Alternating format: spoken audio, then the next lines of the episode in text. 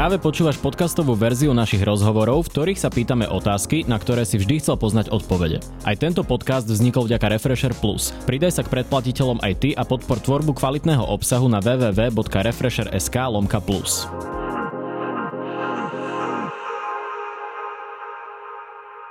Vítajte vo Face to Face v relácii, kde začneme pri politike a skončíme pri lifestyle. Nuž ale môjim dnešným hostom nie je politik, ale špeciálny prokurátor Daniel Lipšic. Dobrý deň, prajem. Uh, pán prokurátor, Najvyšší súd vrátil vec Kuciak na é šté es, na špecializovaný trestný súd. Cítite istú formu satisfakcie, keďže ste v tom prípade figurovali? Budem práve preto viac zdržanlivý, pretože som zastupoval ešte ako advokát rodinu Kuciakových. A túto vec stále zastupuje na súde Úrad špeciálnej prokuratúry, moji, moji kolegovia, prokurátori. Ale z toho, čo som zatiaľ registroval, z toho ústneho odôvodnenia rozsudku Najvyššieho súdu je zrejme, že Najvyšší súd vyšiel vo veľkej miere v ústrety našim odvolacím námietkám, proste boli opodstatnené. Samozrejme, dnes je ešte predčasné povedať, ako ten prípad nakoniec dopadne, či pristupujem k tomu aj s takou veľkou mierou pokory. Ale je tu veľká šanca, že súd prvého stupňa svoje rozhodnutie zmení. Nie je to isté, ale, ale veľká šanca tu je. A tomu som ja veľmi rád, najmä kvôli rodinám Jana Kuciaka a Martiny Kušnírovej. Ako vy vnímate tie nové dôkazy? Myslíte si, že posudok Filozofickej fakulty vie usvedčiť niekoho z vraždy? No, je to, je to čriepok do mozaiky. Nikoho samozrejme z vraždy neusvedčí a to nie je ani jediný, ani hlavný dôkaz. Je tam naozaj pomerne neprerušovaná reťaz nepriamých dôkazov, ktoré podľa mojej mienky nasvedčujú tomu, že objednávateľom bol Marián Kočner a sprostredkovateľkou bola Alena Žužová. Takže e, kľúčové ale je povedať aj to, že Najvyšší súd povedal nielen to, že majú byť vykonané nejaké ďalšie dôkazy, ale aj, že tie, ktoré boli vykonané, neboli správne a logicky vyhodnotené, inak by súd neprišiel k záveru o oslobodení. To je veľmi kľúčová vec. Uvidíme, čo bude v písomnom vyhodnotení rozsudku. To bude samozrejme, že záväzné aj pre špecializovaný trestný súd. Ale ja verím, že ten prípad dopadne dobre a verím tomu najmä pre, pre rodiny poškodených, ktorí si, ktoré si zaslúžia vedieť celú pravdu a mať ju aj autoritatívne potvrdenú súdnymi rozhodnutiami. Ten predseda Senátu, on dosť ostro kritizoval ten pôvodný Senát. Napriek tomuto tomu Senátu nechal. Z vašej praxe, keď sa to takto vráti, tie Senáty vedia možno zaprieť nejaký ten svoj pôvodný právny názor a prispôsobiť sa novej realite? Poviem k tomu dve veci. Skôr by ma prekvapilo, keby, keby vyhovel Najvyšší súd tomu návrhu, aby prejednával vec iný senát. Neviem, či by to bolo aj úplne najvhodnejšie, práve kvôli tomu, že by sa začalo pojednávanie úplne odznovu. Podľa mojej mienky ten, ten návrh nebol najoptimálnejší a ani mu Najvyšší súd teda nevyhovel. To je prvá poznámka. Druhá poznámka je, že som presvedčený, že Senát špecializovaného trestného súdu je tvorený profesionálmi. Aby som možno aj vyzval, možno aj, aj verejnosť, aj médiá, aby napriek rozsudku Najvyššieho súdu zdržanlivo pristupovali ku kritike Senátu špecializovaného trestného súdu. Ja som s tým rozsudkom nesúhlasil v tej oslobodzujúcej časti, ale som presvedčený, že sa snažili sudcovia tohto senátu rozhodnúť podľa svojho najlepšieho vedomia a svedomia. Nie je tu priestor na nejakú, um, podľa mňa, príliš agresívnu kritiku. Na vecnú kritiku samozrejme, že áno, k tej som pristúpil aj ja, už po vyhlásení oslobodzujúceho rozsudku, ale myslím si, že je dôležité, aby neboli sudcovia nenáležite kritizovaní. Samozrejme, sú to profesionáli, to znamená, že oni sú viazaní právnym názorom odvolacieho súdu. To nie je tak, že im to Najvyšší súd vráti a oni sa na to pozrú, povedia a my si myslíme stále to isté. Ale možno taký nie. Extrémny príklad, nemôže sa stať také pingpongovanie, aké bolo napríklad v prípade Roberta Lališa, keď si to posúvali zo Senátom, aj keď bol tam vtedy figuroval Štefan Harabin, samozrejme. Figuroval Štefan Harabin a tam bol, tam bol problém ten, že, že uh, Štefan Harabin nechcel akceptovať ani stanovisko trestnoprávneho kolegia o tom, že Senát rozhodujúci na prvom stupni nie je. Čiže to bol skôr ojedinelý extrém, nemusíme sa toho bať. To, bol, tomto, to, bol, to, bol, to bola svojvôľa. To bola mm. úplná svojvôľa. To by som neporovnával, ale som presvedčený, že všetci traja sudcovia Senátu, špecializovaného trestného súdu sú profesionáli a napriek tomu, že oni pri vyhodnotení dôkazov mohli prísť k inému záveru, podľa mojej mienky nesprávnemu, dnes alebo v budúcnosti budú viazaní právnym názorom odvolacieho súdu. Možno taká osobná otázka, ako na vás pôsobí dnes Marián Kočner, keď už je vo výkone trestu na tom pojednávaní, bol aj s takým krížikom, vaše osoby sú spletené, či chcete alebo nechcete, dlhé roky? Ja sa snažím pristupovať aj k osobám, ktoré sú v stíhaní Úradom špeciálnej prokuratúry, a to je teda aj Marián Kočner, nezaujato, s nadhľadom, a preto vôbec nebudem komentovať jeho nejaké vonkajšie pôsobenie alebo čo mal oblečené. Rozumiem. Ďalšia aktuálna téma. Máme na Slovensku vojnu policajtov? Nie. Máme na Slovensku proces, ktorý by v nejakom okamihu mal viesť k očiste policajných, justičných zložiek a poviem tak všeobecnejšie verejného života. A samozrejme, že to je boj, podľa mňa to je dobrý boj za spravodlivosť a e, ja chápem, že osoby, ktoré sa môžu cítiť byť ohrozené alebo sú podozrivé, tak vytvárajú nejaké protiopatrenia, aby to vyšetrovanie nezašlo až tak ďaleko, ako možno zájde. No znamená to, že tie podozrivé osoby majú dosah na to, aby napríklad inšpekcia nabehla na NAKU a zobrala spisy? No, pozrite, inšpekcia je zriadená na to, aby odhalovala a stíhala trestnú činnosť policajtov. Dnes vieme, už o tom málo kto pochybuje, že v minulosti špičky policajného zboru, policajní prezidenti, riaditeľ Národnej kriminálnej agentúry, riaditeľe jednotlivých jednotiek Národnej kriminálnej agentúry v princípe pôsobili ako zločinecká skupina. No, údajne, hej, stále. Áno, ale tak, tak, tak znie obvinenie, ktoré mhm. sa dôkazne v súčasnosti len posilňuje, mhm. nie oslabuje. Bola tam obrovská miera korupcie, vydierania, polícia bola zneužívaná aj na politický boj, na sledovania, lustrácie novinárov, politikov nepohodlných a tak ďalej. A vtedy inšpekcia túto trestnú činnosť zjavne neodhalila. Práve naopak bola tam asi aj nejaká súčinnosť, komunikácia, ktorá sa teraz ukazuje, ukazuje v jednotlivých trestných konaniach. Takže to je moja odpoveď na to. Ja nechcem nič bližšie hodnotiť. Prípravné konanie v princípe je neverejné, takže zverejňovať akékoľvek nejaké detaily alebo niečo by nebolo rozumné, pretože by to mohlo to trestné konanie samo o sebe ohroziť. Ale predsa len technická otázka. Pred dvoma týždňami sme hrali reportáž o tom, že koľko spisov vám vlastne zobrali. Vy tvrdíte, že vy ste tvrdili, že to bolo štrnásť. Pán Remeta za Krajskú prokuratúru hovoril, že to bolo šesť. Už viete, koľko spisov bolo majú? Bolo nakoniec už vám niečo, niečo medzi tým, hej. Myslím, že ich bolo osem. Tam ešte druhá vec, čo treba povedať, je, že uh, viaceré veci boli vylúčené na samostatné konanie. Mm-hmm. Aj v kauze očistec napríklad, to znamená, tam sa vedie síce pôvodne v jednej veci, ale je viacero teraz samostatných konaní. Uh, samozrejme, že ak je relevantné, počerkujem, relevantné podozrenie, že prichádza k nejakej akejkoľvek nezákonnosti v trestnom stíhaní, treba to preveriť. Otázka je, akým spôsobom. Aj vyšetrovatelia, ktorí pracujú pod dozorom špeciálnej prokuratúry, preverujú z minulosti rôzne manipulácie trestných stíhaní. Kauzy ako Váhostav, mm-hmm. Doprastav. Vždy sme si vyžiadali, vyšetrovatelia si vyžiadali konkrétne listiny z tých konkrétnych vyšetrovacích spisov, kde naozaj je relevantné podozrenie, že boli manipulované, väčšinou v prospech podozrivých osôb. Mm-hmm. Niekedy aj za nejaký, nejaký úplatok. Ale nikdy sme ani my neprišli si fyzicky odňať tie originály živých spisov. Takže toto bol naozaj pomerne netradičný krok.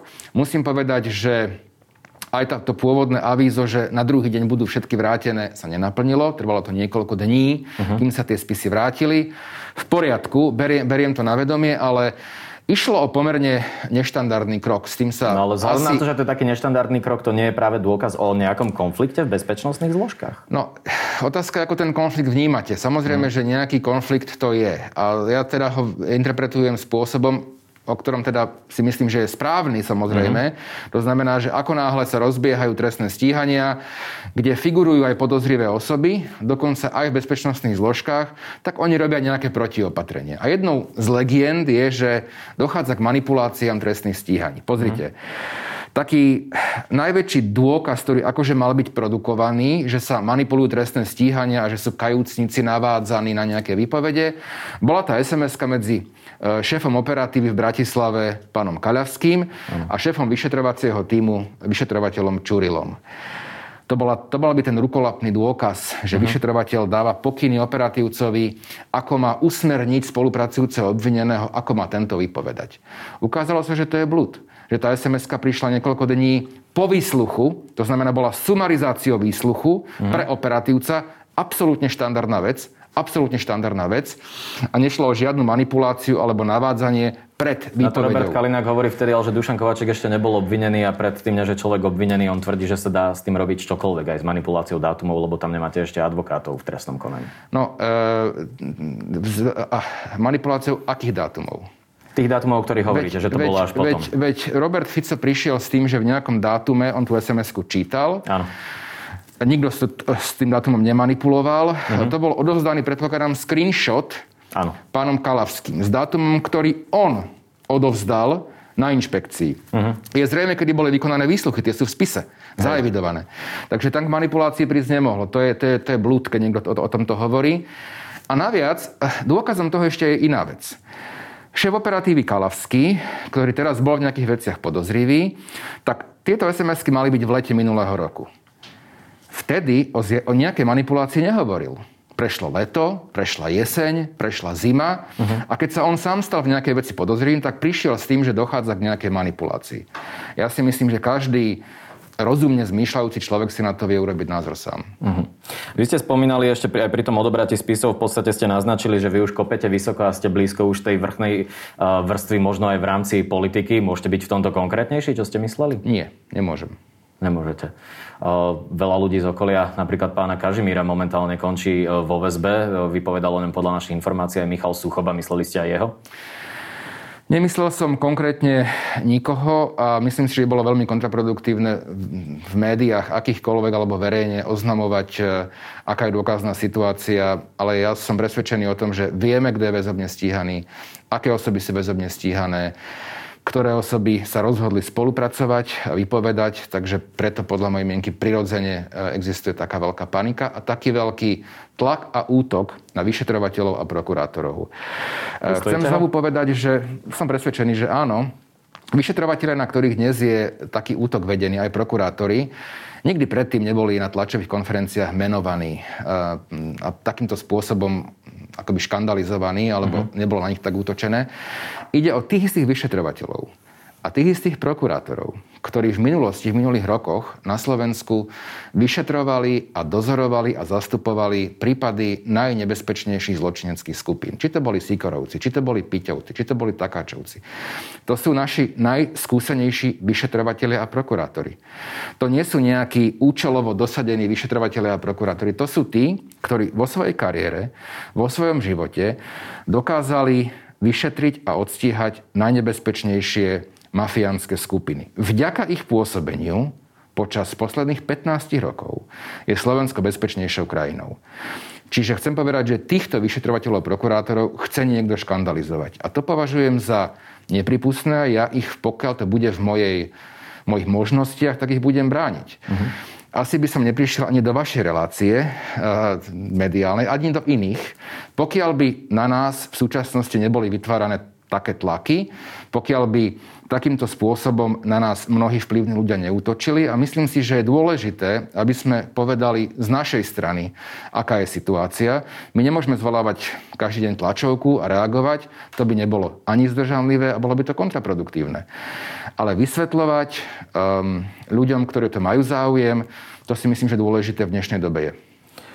Do toho vstúpila ešte aj Slovenská informačná služba, ktorá je u nás asi inštitúcia podľa mňa z bezpečnostných zložiek, ak ju tak môžeme zaradiť asi s najhoršou povesťou historicky.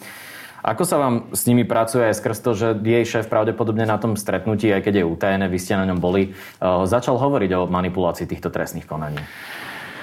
To stretnutie, ktoré bolo potom nazvané, že bolo tajné, nebolo tajné, bolo naozaj v polovici dňa, pomerne na obed. A tak minimálne bolo neverejné. Nevieme, bolo, bolo neverejné, bolo neverejné, pretože e, okolnosti, o ktorých sa tam hovorilo, podliehali podľa Slovenskej informačnej služby nejakému stupňu utajenia. Musím povedať, že Úrad špeciálnej prokuratúry má mimoriadne silný záujem na dobrej spolupráci so Slovenskou informačnou službou v rôznych oblastiach, napríklad poviem terorizmus, ktorý, ktorý je samozrejme fenomén, ktorý je veľmi dôležitý. A som presvedčený, že aj v Slovenskej informačnej službe pôsobia špičkoví profesionáli. A to je tak všetko, čo k tomu môžem povedať. Ohľadom jej šéfa, s ním sa vám pracuje dobre? Uh, sme sa stretli na, na tom stretnutí prvýkrát, ja ho, ja ho bližšie nepoznám a preto ho ani, ani preto ho nebudem hodnotiť, uh, ale aj preto, že, by, že, že sme partnerské inštitúcie uh, a ne, nepovažujem za vhodné, aby partnerské inštitúcie v médiách komentovali svoju činnosť. Rozumiem. Ďalšia veľká téma sú kajúcnici alebo spolupracujúci obvinení. Oni dostali meno kajúcnici v ostatnej uh, dobe z tlačoviek Roberta Fica najmä. Uh, Ja, mňa zaujala jedna vec, písal o tom aj e, Rado Procházka, keď si všimneme, aké tresty dostali napríklad Daniel Ček zatiaľ alebo Boris Beňa. Nie je tu na mieste možno myšlienka e, uzatvárať s nimi takéto dohody až potom, čo budú niektorí z tých ľudí, ktorých usvedčujú, právoplatne odsúdení, aby sa náhodou nestalo to, že nakoniec tí ľudia budú oslobodení a najprísnejšie tresty za tú najzávažnejšiu korupciu za pätnásť rokov budú podmienky? To si ja nemyslím. Samozrejme, to závisí od situácie, tých hmm. možností procesných, ako... ako... Ako, by, ako môžu dostávať benefity spolupracujúci obvinení, tých je niekoľko. Môže to byť samozrejme, že aj konanie o dohode o vine a treste, aj podmienečné zastavenie trestného stíhania, aj prerušenie trestného stíhania. To závisí od konkrétnej, konkrétnej situácie a vždy je potom vecou prokurátora a následne samozrejme, že súdu, ktorý schvaľuje dohodu, či tá dohoda je primeraná a spravodlivá. Môžeme ako teoretizovať akademicky o tom, že či by mali dostať vyšší trest, či vôbec by mali byť spolupracujúci obvinení, či nie je potrebné aj ich exemplárne potrestať. Len máme na výber len v princípe dve možnosti. Buď exemplárne potrestáme napríklad Ľudovita Maka uh-huh. a nedostaneme sa ďalej, alebo mu slúbime nejaké benefity a keďže on bol účastný rozsiahlej trestnej činnosti, tak následne rozkryje tú trestnú činnosť vo vzťahu k policajným funkcionárom. Otázka, ako veľké sú tie benefity? V prokuratúre. Vo vzťahu k napríklad Ľudovitovi Makovi zatiaľ žiaden benefit nedostal. Minimálne kráča po slobode. Je na slobode, ale zatiaľ tie trestné stíhania bežia. Má zaistený majetok. Uh-huh. A um, stále počúvame, že ako sú tí spolupracujúci obvinení tými najhoršími.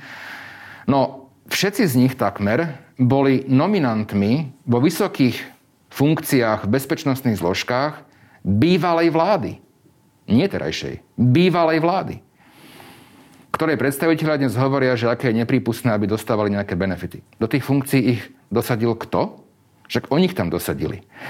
A znovu poviem ešte druhú vec, že spolupracujúci obvinení bez ich uh, účasti, bez ich spolupráce proste niektoré formy trestnej činnosti odhaľovať nie je. Nie je možné. Takže sa musíme dohodnúť, či budeme trestne stíhať len krádeže kompotov a tam nepotrebujeme väčšinu spolupracujúcich obvinených, alebo chceme ísť na tie najvyššie poschodia korupčných schém, zločineckých skupín a tam bez spolupráce ľudí, ktorí boli účastní na tejto trestnej činnosti, nie je možné takéto závažné veci stíhať a odsúdiť. A posledná poznámka je, používame tento inštitút možno pätnásť rokov. Nikdy s ním nikto nemal problém. Pokiaľ spolupracujúci obvinení, a niekedy to boli naozaj že kľúčové výpovede, napríklad v prípade Okoličania spol. Kľúčové výpovede, ktoré stáli niekedy na jednom dôležitom spolupracujúcom obvinenom a ďalšom nejakom, nejakom rade nepriamých dôkazov, potvrdzujúcom výpoveď toho korunného svedka.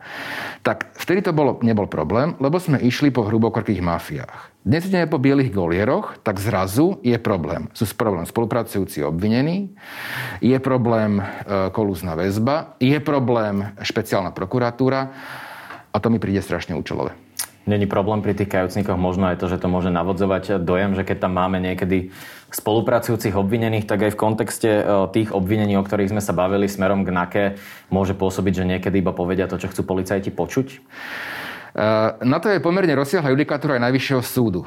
Myslím, že by, že by riskovali oni sami najviac.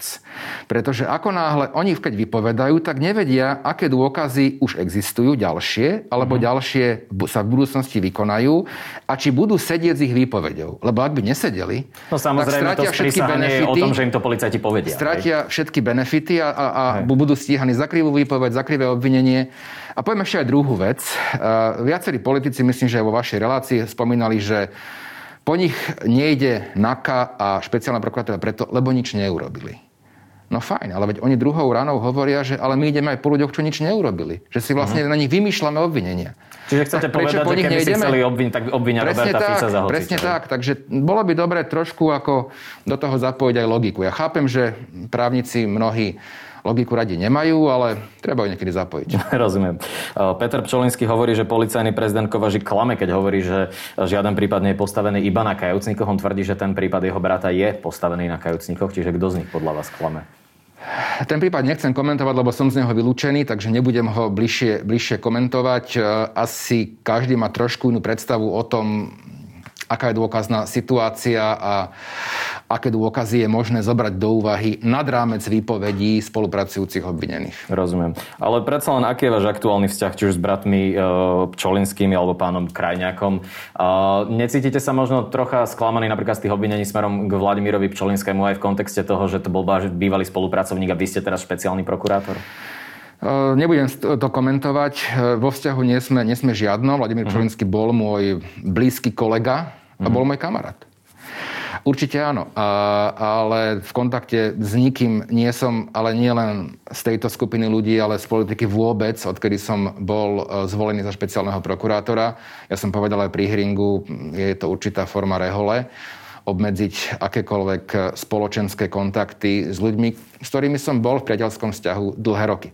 Takže takto vnímam a takto aj, takto aj robím. Ako si to má predstaviť laická verejnosť, že keď ste vylúčení, dozoruje to pán Kysal, ak sa nemýlim, znamená to, že on, ako vy ste jeho priami nadriadení, sa s vami o tom vôbec nerozpráva, vy nemáte prístup do spisu? Nie. Nie. OK. Ďalšia aktuálna téma je prípad advokáta Martina Rybára. Najväčšia aktualizácia momentálne je, že ho opätovne zadržali. Ak sa nemýlim, špecializovaný súd ho nevzal do väzby opätovne a dnes, ak sa nemýlim, by to malo byť na Najvyššom súde.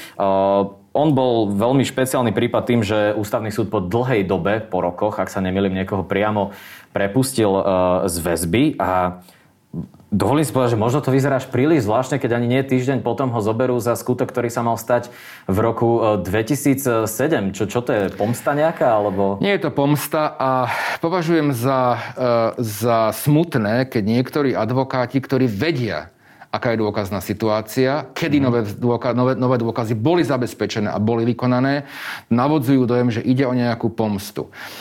Uh, ide o starší prípad, to je pravda, ale... Kľúčový svedok sa rozhodol spolupracovať s políciou až teraz. Až teraz. A tá spolupráca je veľmi významná. A asi, ako viete, to bolo v médiách, tak druhý zo zadržaných advokátov sa k trestnej činnosti aj priznal. Áno, pán Filo. Usvedčuje aj um, obvineného Rybára. A nechcem, nechcem bližšie ten prípad komentovať, naozaj to živý prípad, nechcem ísť do podrobností, do skutkového stavu, neprináleží mi to. Dnes bude rozhodovať e, Najvyšší súd o jeho vzati do väzby. Ale e, tým, že som e, konzultoval túto vec s kolegami, tak považujem e, napríklad e, aj tie jeho mediálne vystúpenia, kde sa pozicionoval do takej polohe obete, ktorá bola nezákonne dlhé, dlhé, dni, dlhé dni a stá... stovky dní vo väzbe a aj, po, a a aj, sekundu, a aj e, stanovisko komory advokátskej za, za podľa mňa nie celkom korektné. Poviem to tak jemne. No, a to je vaše otázke. Mm-hmm. Nie. E, Ústavný súd konštatoval, že nezákonné bolo, arbitrárne bolo rozhodnutie Najvyššieho súdu o predĺžení väzby. Mm-hmm. To znamená, ak médiá dali veľké titulky, že bol päťstopäťdesiat dní nezákonne vo väzbe, to je lož, samozrejme. Lebo rozhodnutia o vzatí do väzby a ďalšie rozhodnutia napadnuté nikdy neboli, sú právoplatné a sú absolútne v poriadku. Čo bolo spochybnené Ústavným súdom, bolo rozhodnutie po siedmich mesiacoch väzby, uh-huh. rozhodnutie o predĺžení väzby. No ale počkej, tam tomto... bol problém aj tá nadkvalifikácia, nie? Vďaka ktorej sa nemohla zvažovať alternatíva tej väzby. A, ale, ale problém bol, že tú nadkvalifikáciu nezvážil Najvyšší súd uh-huh. pri rozhodnutí o predĺžení väzby. Uh-huh. Až v tom rozhodnutí. A to bol naozaj problém. Áno, s tým súhlasím. Proste s tým sa mal vysporiadať Najvyšší súd kvalitnejším spôsobom. Ale druhá vec ešte je, a po, už som to povedal, že si myslím, že Ústavný súd pri posudzovaní dôvodnosti kolúznej, ale najmä preventívnej väzby, e, formuloval tento senát. Uh-huh. E, formuloval príliš široko princíp, ktorý znie asi tak, že pri preventívnej väzbe samotná stíhaná trestná činnosť nemôže byť dôvodom preventívnej väzby. Čiže ak to trochu dám do extrému, tak by to znamenalo, že človek stíhaný za sériu vražd v jednom konaní uh-huh. by nemohol byť v preventívnej väzbe, lebo tam je odôvodnená preventívna väzba len tým, tými samotnými stíhanými skutkami.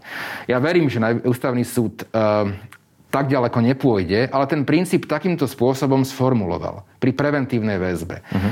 A preto, si mysl, preto dokonca aj nedávne rozhodnutie Najvyššieho súdu v jednej veci aktuálne išlo do polemiky s týmto rozhodnutím Ústavného súdu, že proste tu na Ústavný súd išiel príliš ďaleko a príliš široko formuloval princíp, ktorý samozrejme, že v praxi v každom prípade aplikovateľný určite nie je. Uh-huh. Ale máte aspoň z toho nejaké ponaučenie pri tej nadkvalifikácii, že zoberiete si to možno prokurátori k srdcu a bude sa na to dávať väčší pozor? Určite si myslím, že, že nadkvalifikácia, pokiaľ je úplne zrejmá, tak nemá miesto v práci ani vyšetrovateľov, ani prokuratúry. A samozrejme, že vždy je dôležité, aby sa, pokiaľ sa dá, v tých prvotných štádiách trestného stíhania určila čo najpresnejšia právna kvalifikácia. Rozumiem. Posledná taká právna téma sa bude týkať uh, marihuany. V ostatných mesiacoch sa veľmi široko diskutuje o príliš tvrdých trestoch za marihuanu. Bol známy prípad mladíka z Košíc, ktorú zaňho zadržali a sedí vo väzbe ešte teraz, ak sa nemýlim. Trestný zákon je v podstate ten náš aj tak trochu vaše dieťa, si dovolím hmm. povedať. Myslíte si, že sú tie tresty disproporčné a malo by sa na to zákonodárny zbor pozrieť? Najskôr možno sa pokúsim vyvrátiť jednu legendu, keď ste na, na, teda vlastne začali tým, že, že trestný zákon je aj mojim dieťaťom. Uh-huh. Nový trestný zákon išiel tou cestou, že zmiernil trestný postih užívateľov drog vo všeobecnosti uh-huh. a sprísnil trestný postih dílerov. To je akože prvá poznámka. Oproti starému trestnému zákonu. Uh-huh. Čiže to je prvá poznámka. Druhá je, že teda čo ďalej samozrejme. Tá diskusia samozrejme, že je legitímna. Problém je, že u nás zákon o omamných látkach nerozlišuje medzi tvrdými a mäkkými drogami. Čiže uh-huh. ak teda chceme ísť týmto smerom, ktorý naznačujete, tak je potrebné nielen zmeniť trestný zákon, ale uh-huh. je potrebné zmeniť aj zákon o omamných a psychotropných látkach. A vy by ste boli za? Ja sa snažím byť zdržanlivý pri vyjadrovaní sa k legislatíve. My prokurátori sme tu o to, aby sme ju aplikovali, čo možno mm-hmm. najvernejšie. Je to vec parlamentu, akým spôsobom nastaví legislatívne parametre. Rozumiem. Vy ste, ale ja sa musím vrátiť, lebo vy ste spomínali, že vy ste sprísňovali tresty dealerom. Tam je problém ten, že z dealera dokáže polícia urobiť veľmi ľahko, tak ako je ten zákon napísaný. Je to v podstate desaťnásobok, ak sa nemýlim, obvyklej jednorázovej dávky, čo by pri marihuane pri niektorých jurisdikciách, lebo v Bratislave a myslím, že v Žiline sú na to rozsudky Krajského súdu, ktorý hovorí, že napríklad marihuana jednorazová dávka je zhruba pol gramu. Znamená to, že drogový dealer je niekto, kto má pri sebe päť gramov, čiže marihuanu v hodnote päťdesiat eur. Závisí to samozrejme, že aj od, od, od množstva účinnej látky Aha. v konkrétnej droge a na to už je teraz aj, ak nie stanovisko, tak rozhodnutie Najvyššieho súdu, uh-huh. ktoré v zásade ide tým smerom, že, že kľúčová je, kľúčová, kľúčová je uh, tá účinná látka, ktorá sa v droge nachádza. Nie len jej množstvo. Uh-huh. Dobre. Tak, prejdeme k lifestyle. Relácia face to face môže vznikať aj vďaka predplatiteľom Refresher Plus. Ďakujeme za vašu podporu. Pán prokurátor, tak uh, začnem asi tým, že ako sa zmenil Uh, váš život, odkedy ste teda špeciálny prokurátor, začala sa tá rehoľa, o ktorej ste hovorili? Do veľkej miery áno. Mhm. Uh, ja som kontakty, ktoré som mal, uh, aj priateľské a mnohé za dlhé roky v politike prerušil. Uh, takže v princípe sa stretávam najmä s prokurátormi, so sudcami. Ten spoločenský život je výrazne obmedzenejší. Uh-huh. Ako to teraz vyzerá? Ako trávite voľný čas? S rodinou najmä, s mojimi uh-huh. synmi. Uh-huh. Uh, takže a športom. Uh, tých spoločenských aktivít je výrazne menej. Rozumiem. Vy ste spomínali deti vaše, vy máte tínedžerov, ak sa nemýlim? No ešte nie. Niekedy ešte. Si, sa mi zdá, že už aj áno, ale ešte nie. deväť a jedenásť majú. deväť a jedenásť. Ale predsa len to už asi začínajú tak troška zabrdať aj do popkultúry a takýchto vecí. Vy sledujete kultúru mladých ľudí. My sme lifestyleový portál. Priznám sa, že, že, že veľmi ju nesledujem. Ja v tomto som, ne, nerad to hovorím, ale viac takým ignorantom. Uh-huh. Uh, Je to aj tým, že ste boli konzervatívny politik? To, to si nemyslím, že s tým súvisí. Ja, uh-huh. ja, ja som mal rád rôznu hudbu, uh-huh. ale že by som vedel byť in v tom, čo dnes mladí ľudia počúvajú, obávam sa, že nie. Ne. Vy ste uh, viackrát spomínali, myslím, že aj v kauze Kuciak ste mali také metafory smerujúce ohľadom temnej a svetlej strany sily. Ste fanúšik Hviezdnych vojen? Áno, Hviezdne vojny mám rád. Uh-huh. Aj myšlienku, ktorá je za nimi. A to som tiež spomínal viackrát. Mám rád Pána Prsteňov. Mám rád Tolkiena vo všeobecnosti a Pána Prsteňov zvlášť. Uh-huh. Pretože je to veľmi, veľmi silná kniha so silným posolstvom. Uh-huh. Kde pomerne malé spoločenstvo, ktoré tiež nebolo ideálne. Každý mm. v tom spoločenstve mal svoje zlyhania a svoje pády a svoje hriechy, ale napriek tomu, že boli na konkrétny cieľ e, zameraní a vedeli odvážne obetovať aj vlastné životy, tak nakoniec tú presilu porazili. Jasné, čiže si z toho berete akože aj také príklady do... No je to príklad preto, že pokiaľ človek vedie dobrý boj, tak by sa nemal vzdať, ani keď je to veľká presila. Samozrejme nemôže byť sám, musí to byť spoločenstvo. Rozumiem. Akú hudbu počúvate? Keď... Počúvam, ja mám, ako moja asi najobľúbenejšia skupina je Queen. Uh-huh. A nič také úplne moderné nepoviem. Queen, ja mám rád Sting, vážnu hudbu, rôzne, proste dobrú hudbu. Čo Nemám nejaký vyhranený. Bohemian Rhapsody? Sa mi páčil. Hej. Sa mi páčil. Najmä tá, tá posledná scéna z koncertu Live Aid bola fantastická. Fantasticky mm. urobená, veľmi verne urobená. Boli tam veci, ktoré nesúladili s históriou úplne v tom filme, asi Jasne. Ako v každom. To ma možno trošku vyrušilo, ale ten film bol skvelý a aj, aj, aj predstaviteľ Freddieho Mercuryho to zahral fantasticky. Hej. Keď už sme pri tých filmoch, tak teraz, keď sa uvoľnili opatrenia, viete si aj zájsť niekedy do kina? To asi nie sú povinnosťou vašej rehole. Nie, v kine sme ešte neboli, Hej. odkedy sa uvoľnili opatrenia, ale chodi, chodievali sme do kina sporadicky. Potom som chodil možno v poslednej dobe najmä so synmi na, na, na skôr teda rôzne, rôzne veku im primerané predstavenia v kinách, ale zatiaľ sme neboli. Čo sme, čo sme v rámci um, covidu a tých, tej karantény urobili, sme si zakúpili Netflix. Uh-huh. Takže, takže sme pozerali niekoľko seriálov na Netflixe a veľmi, veľmi dobrých. Nejaké tipy nám viete dať? Fauda. Fauda, hej. Mne sa to strašne páčilo, ten film. Homeland, Innocence Files, proste... Jasné, vidno tam ten americký vplyv. To možno tiež. Ale keď Fauda nie, myslím, ja nie, myslím, že nie americký, myslím, že hej, hej. Áno, áno, áno, jasné. Dobre, na záver tu máme takú rubriku. Buď alebo, ja vám dám dve možnosti, vy si beriete jednu. Víno alebo pivo? Víno. Uh, čo, čo vás viac bavilo, byť ministrom vnútra alebo spravodlivosti? Ministrom vnútra. Uh, beh cez les alebo cez mesto? Cez les, pokiaľ sa dá.